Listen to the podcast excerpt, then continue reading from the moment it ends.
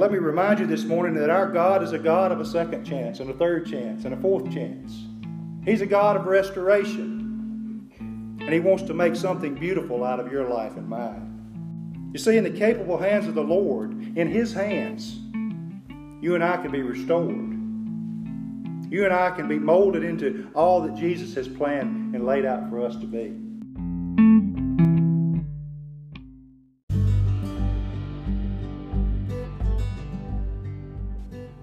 Welcome to the weekly podcast of Independent Methodist Church in Macon, Mississippi. It is our hope that this message will encourage you, strengthen your faith, and draw you closer to Jesus Christ.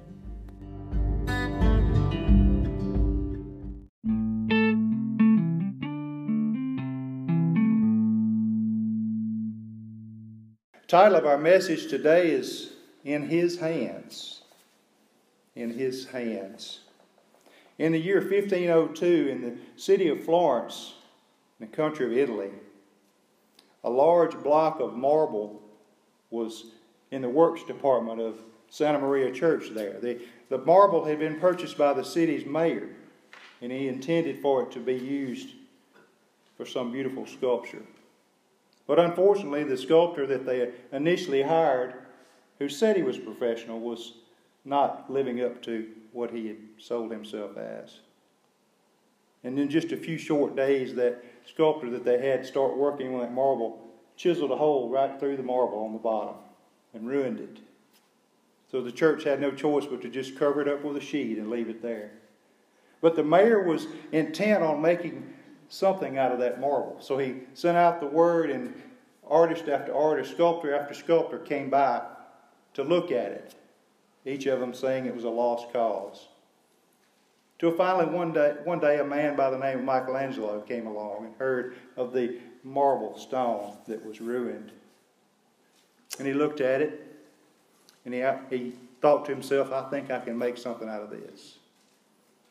And so in his hands, he, he took the, the tools that sculptors use and carved out of that ruined block of marble one of the most beautiful statues, statue of David, that we're familiar with in history.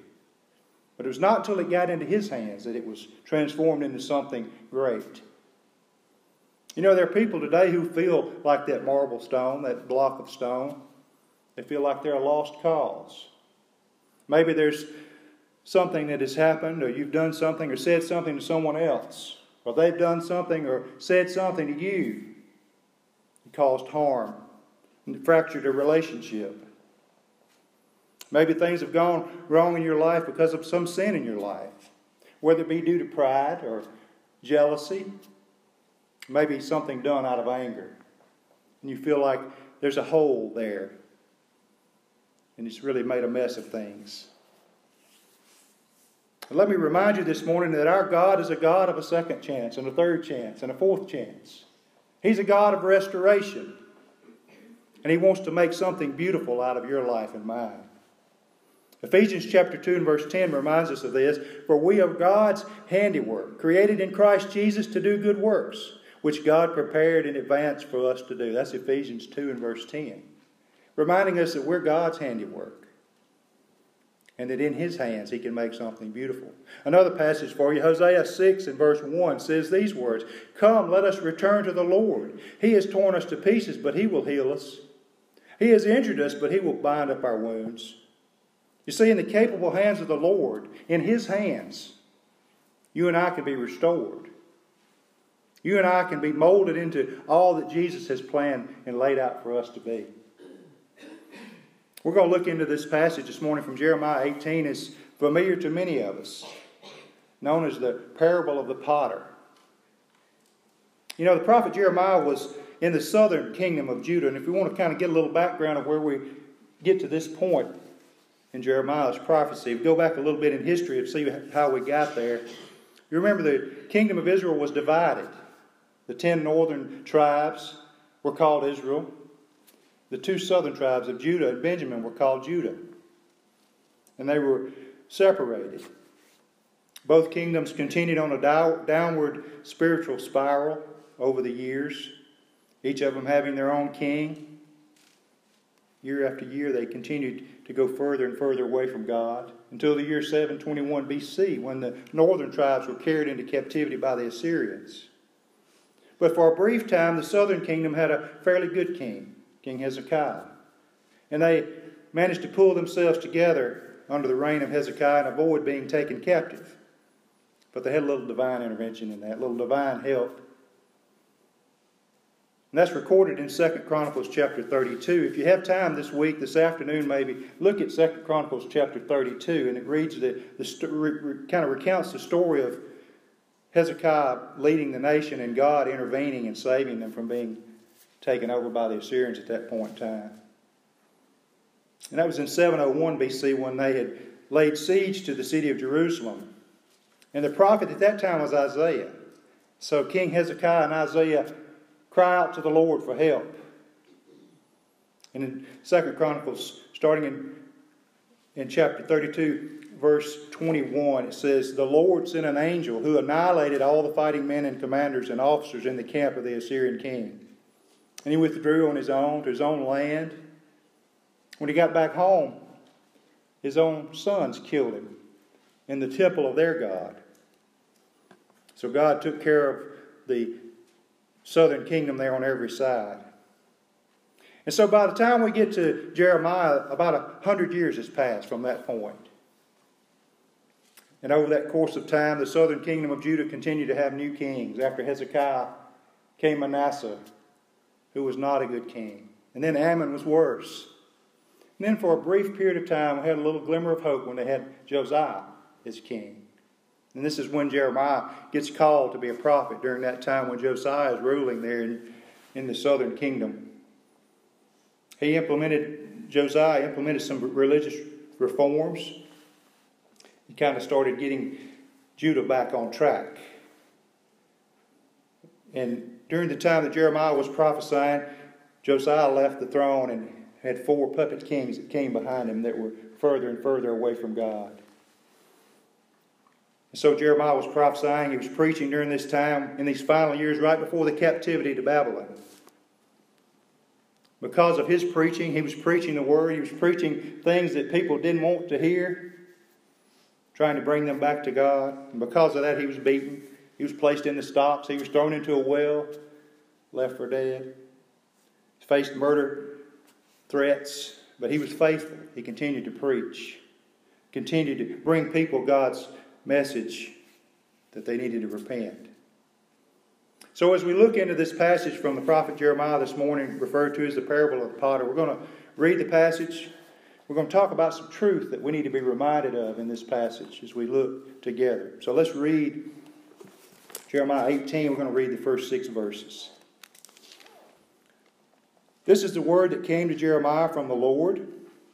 Go down to the potter's house, and there I will give you my message. So I went down to the potter's house, and I saw him working at the wheel. But the pot he was shaping from the clay was marred in his hands. So the potter formed it into another pot, shaping it as seemed best to him. Then the word of the Lord came to me O house of Israel, can I not do with you as this potter does, declares the Lord? Like clay in the hand of the potter, so are you in my hand, O house of Israel. Let's pray.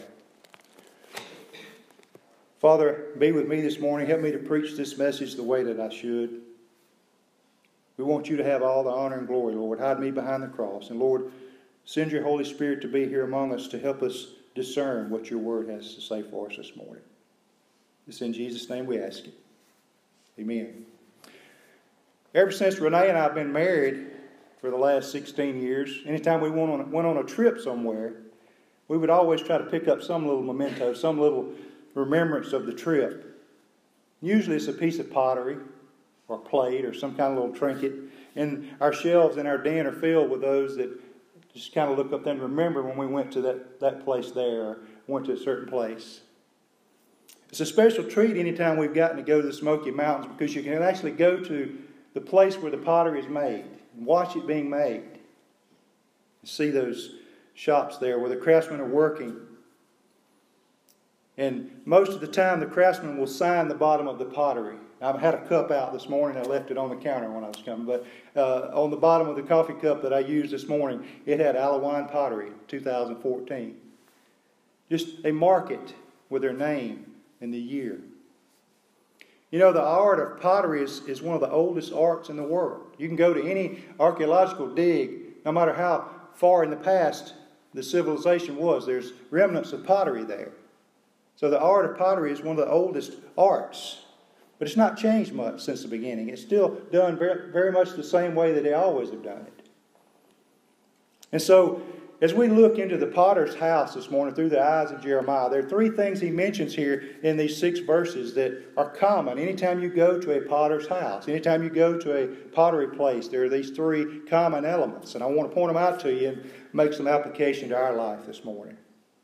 The first thing that's obvious when you go to the potter's house, there's going to be clay. There's going to be that raw material, that, the clay that's needed to make the pottery. And we know in this parable from Jeremiah 18 who the clay is, what God's talking about here. In the second half of verse 6 there, it says, O house of Israel, can I not do with you as this potter does, declares the Lord? Like clay in the hand of the potter, so you are in my hand. We're the clay, we're the raw material that God uses. You know, way back in the beginning of the Bible, God talks about how we are made from the ground, made from the dust of the ground. Listen to Genesis 2 and verse 7. Then the Lord God formed a man from the dust of the ground and breathed into his nostrils the breath of life, and the man became a living being. Genesis 2 and verse 7. In the very next chapter, Genesis 3, it talks about it again. When God was pronouncing the curse on Adam and Eve because of their sin, God said these words in Genesis 3 by the sweat of your brow you'll eat from your eat your food until you return to the ground, since from it you were taken. For dust you are, and to dust you will return. Those are two verses out of Genesis. And then Job knew that we were made from clay, made from the earth. Job 10 and verse 9, he said, Remember, talking to God, remember that you molded me like clay. Will you now turn me to dust again? We're nothing but dust clay. I read a story of a little boy who had gone with his parents to a funeral. And, you know, funerals shake up big kids, but funerals shake up little kids really a lot. And so he went to the funeral with his parents, and that night when he got ready for bedtime, his mother went in his room to tuck him in. And she could see the worried look on his face. She said, What's wrong? He said, Mom, I got a question for you. Did the preacher really mean, mean what he was saying? Is really true that man is from dust and will return to dust? She said, That's right. That's what the Bible says. Well, Mama, can I sleep with you and Daddy tonight? Why? She said. Well, if that's true, if what the Bible said is true, I looked under my bed and there's a big man either coming or going, and I don't want to be here one, to find out which one. He was terrified because he had heard the preacher say that we're dust and we're going to return to dust. So he didn't want to be there to find out what was taking place. There's a few qualities of clay that we need to be reminded of. Clay is ugly, formless, doesn't have any shine to it usually, nothing to, nothing to write home about. And by itself, it can do nothing. It cannot make itself into a pot. And that's a picture of us spiritually. Spiritually, when we look inside of our own hearts, apart from Jesus Christ, we're ugly and messy and not able to do anything in our own strength. That's why Jesus suffered and bled and died for us on the cross at Calvary to make a way for us to be clean when we apply the blood to our own life through repentance and faith in Him. But there's so many who today in this world say, I don't need God. I'm, I'm proud. I can do it on my own. We look around, most churches are, there are more empty seats than there are full seats in this town and around the state and around the world. That's common because so many people say they don't need God. They can handle things just fine on their own. But that's not the case. I read a story, another story of uh, man was bragging to Abraham Lincoln about he was, how he was a self made man. All this stuff that he had accumulated was self made. He was a self made man. And Abe Lincoln just kind of chuckled and said, Well, I'm happy to hear you say that. Now we can't blame God for the way you turned out. It's your own fault. Friend, in our own strength, in our own power, you and I are nothing but helpless, useless clay without the power of Jesus in our life. We are clay. That's the first thing that's essential. First thing that you see when you go to a potter's house is the clay. There's a second thing we see.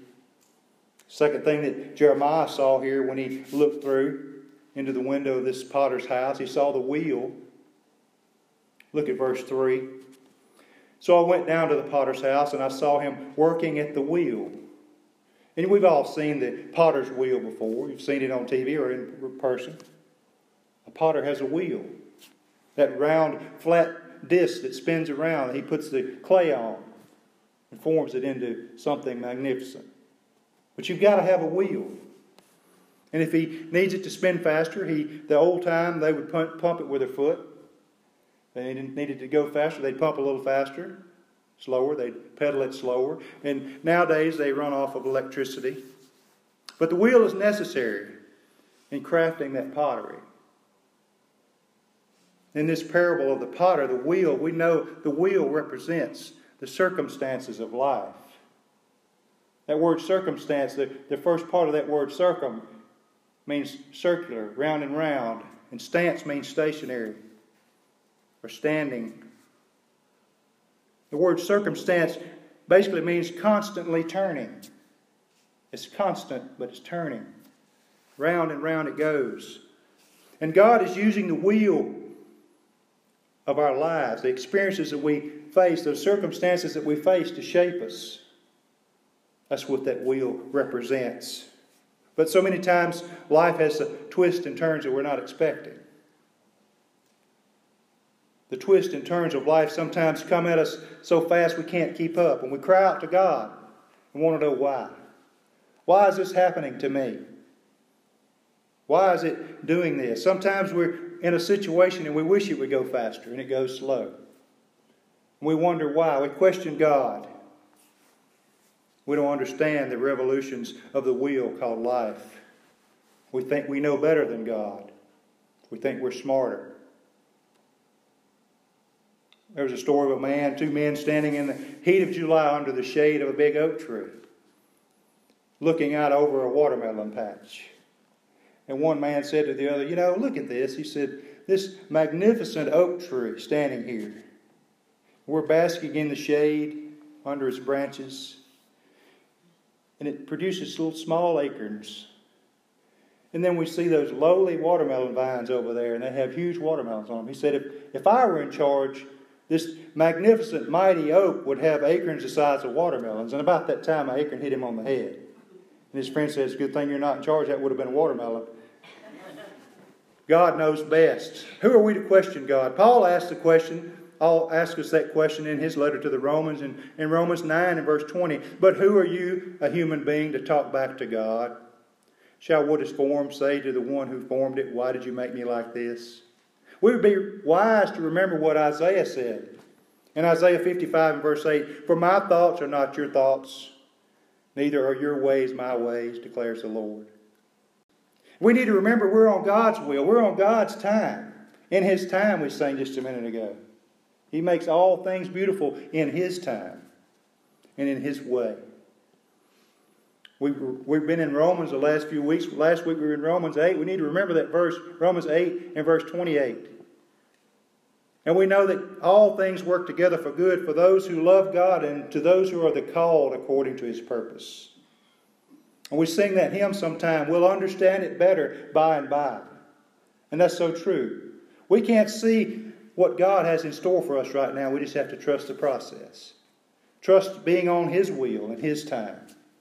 Letting him do with us as he sees fit. I told you there are three things that Jeremiah saw. There are three things that are in every potter's house. We talked about the clay being the first, and the wheel, the circumstances of life being the second. And the third is the most essential. That's the potter. You've got to have a potter to have pottery. That lump of clay on its own can't do anything. The wheel by itself can't do anything. You put the, the clay and the wheel together, they can't do anything until the touch of the master's hand is on it. The t- touch of the potter's hand is on it. Let's look again there, verse 3 of our text. So I went down to the potter's house, and I saw him working at the wheel. But the pot he was shaping from the clay was marred in his hands. So the potter formed it into another pot, shaping it as it seemed best to him. Jeremiah sees this master craftsman there, sitting at the wheel, attentive to the clay, molding it in his hands. And then it says the pot was marred. Now, why do you think the pot was marred? It wasn't anything to do with the ability of the, the craftsman. The craftsman knows his work. There's nothing wrong with the wheel. The problem is in the clay. The impurity is in the clay. And that's a picture of our, our own selves when we have some impurity, some sin hidden within our hearts. It mars the plan that God has for our lives. And so we need to make sure that we don't have any hidden sin in our life. Is your life what it ought to be? If we have any unconfessed sin hidden in our hearts, it's causing God to not be able to do the beauty that He wants to do. Or He'll do a work, but it won't be quite according to what He initially planned if, you if you don't get some sin out of your life. I've got a question for you, and don't answer this out loud. This is just between you and God. Does your character match your reputation? You say, what do you mean by that? Does your character match your reputation? Your reputation is what people think of you. Your character is what God knows about you. And only you and God know the truth about whether your reputation matches your character. That's a sobering thought when we think about it. If there's some hidden sin in your life, it's marring the plan God has for you. And God is telling you to confess it this morning. In order to have that beautiful pottery, there's always got to be clay, and there's always got to be a wheel. But there's always got to be that master craftsman, that potter. But there's something else in common. We talked about it earlier, at least on the pottery that we've always purchased. It's got the master's signature on the bottom.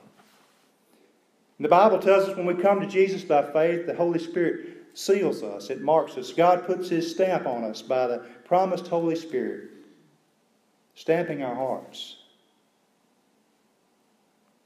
That's where the Holy Spirit resides. The Bible says that when we come to Jesus, we pass from death unto life. And there's another place our name is written down. Our name is written down in the Lamb's Book of Life. My name is there. Is yours? What's the date beside your name? When did you come to Jesus? Make sure your name is there. But there's another thing that gives me chills every time I think about it. The potter signs the bottom of the pottery with his name. But God's word tells us that our name is in a certain place. Listen to Isaiah 49 and verse 16. He says, See, I have engraved you on the palms of my hands. If you've come to Jesus by faith, your name is written on the very palm of his hand. And that gives me chills every time I think about it. Will you yield to the Master's hand this morning? Surrender to his will for your life. Confess your sin. In just a minute, we're going to sing, Have thine own way, Lord. Thou art the potter, I am the clay. Mold me and make me after thy will, while I am yielded, waiting and still. Would you surrender to him in that manner this morning? Maybe for the first time, you say, I surrender all to you, God. Mold me and make me according to the way and the plan that you have for my life. Or maybe you've surrendered to Him years before, but there's this hole and you feel like things are not right. He invites you to lay that at His feet this morning. Lay it at the feet of the cross. Come to Jesus. Let Him lift the burden off of you because He cares for you. Whatever way God is calling you this morning, you respond as we pray and as we sing here in just a minute. Let's bow for prayer. Father, we're grateful that you are the master craftsman. And Lord, if we will allow you to change us and mold us into the the image of your Son, Lord. That's what you want to do, and that's the best thing for us. Sometimes we push back and we rebel and we say, No, I want to do things my way. But help us to know in the depths of our heart that your way is the right way, and that your thoughts are higher than our thoughts, and your ways are higher than our ways.